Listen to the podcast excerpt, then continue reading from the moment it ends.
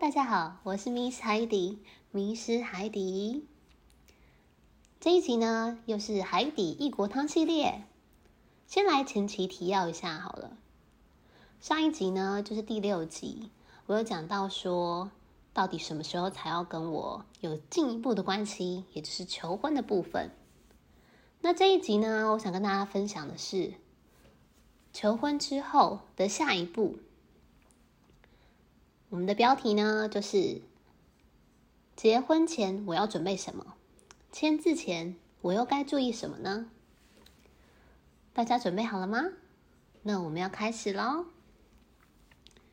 在答应求婚之后，有很多事情大大小小都需要准备。除了确认自己当时是不是被这个气氛哈冲昏了头才答应，还有很多大大小小的待办事项。身为过来人的我呢，有几项建议，希望对于没有签字前的你有所帮助，也能顺便理性的检视一下这段关系在变成进阶版之后会变成什么情况。当初先生求婚时对我的惊吓让我不知所措，所以我并没有其他的时间多想，只觉得哦，已经确定了吗？那我就应该准备结婚的事情。可是后结婚之后，慢慢浮现的一些问题哦，也让我在对自己做了一个反思。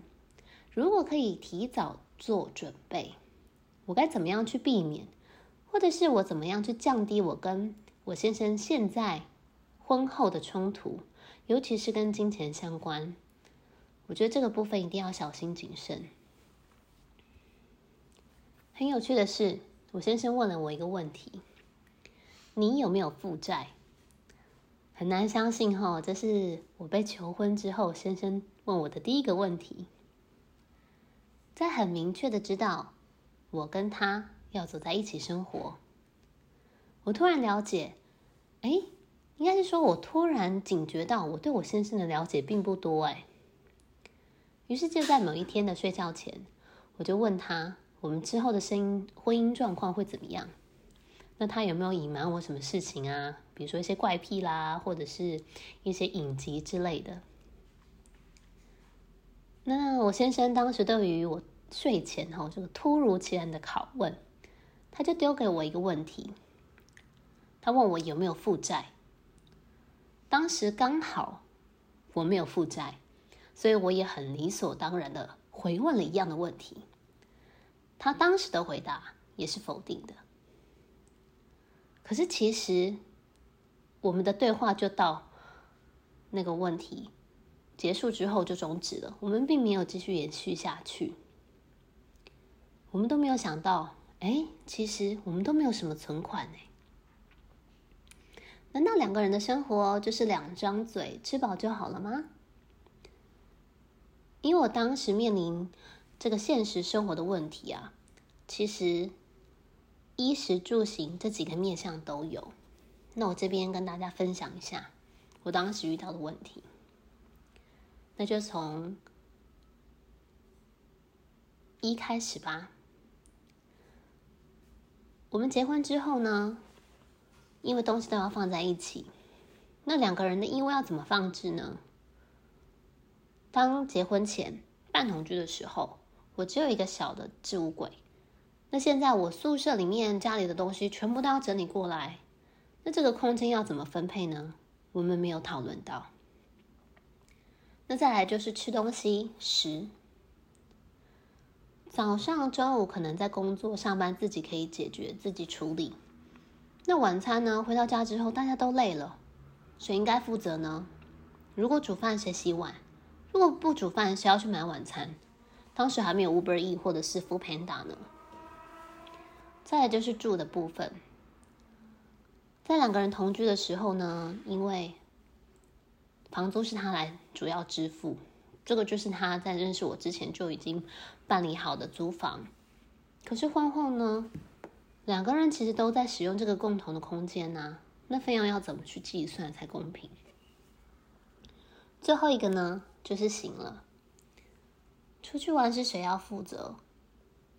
谁要出钱？还要出门吗？都已经住在一起的夫妻了，在家里吃饭不就跟结婚，嗯，约会吃饭一样吗？这五斗的米啊，真的是会把我们的腰折断。还有杂支支出，卫生纸用完谁要去买？垃圾谁要去追垃圾车？在婚前，说真的，这些都不是问题。我也从来都没有想过，这些柴米油盐酱醋茶，这样会如此的折磨我跟我先生。像我这样子新世代，有工作、有理想抱负的女生，还是难逃这种零碎小事的折磨。其实这些问题并不是一开始不存在，只是在交往的过程中，这些问题都被淡化，变成浮水印，所以我们也看不清楚。直到结婚之后，我们都累了，粉红泡泡也一个一个就这样子破坏掉。大家在一个人的时候呢，都钢铁单身。那有了依靠之后呢，就想当小宝宝儿。这人之常情，也是人情冷暖。所以到底有什么要注意的点？我这边呢，Miss 海底强烈建议，先从了解自己开始，了解自己的经济状况，要很明确的把存款、投资、资产等等都算得仔仔细细。婚前这些都是你自己的，但婚后就是两个人一起是共享的。如果你想要留什么，一定要记得注记清楚。这也是在帮自己留一个后路。注意哦，我可不是要唱衰情侣之间的关系，而是要提醒你要怎么保护自己。说真的，再怎么相爱的人，在你们认识之前，其实我跟先生，或者是你跟你的伴侣，都是两条陌生的平行线。没有人有责任义务要对另外一个人负责。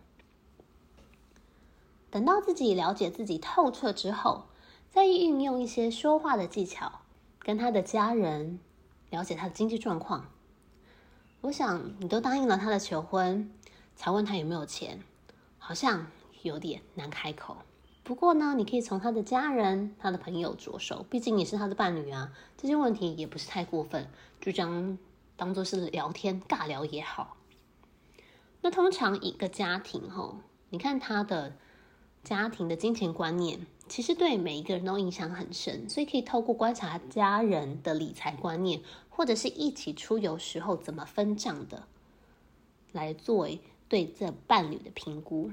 举例来说好了，我自己的例子，我娘家的人口少，我呢是主要家中的经济来源，所以在外面哈，我们只要一起出游啦、活动啦，开销都是我来做支配跟支出。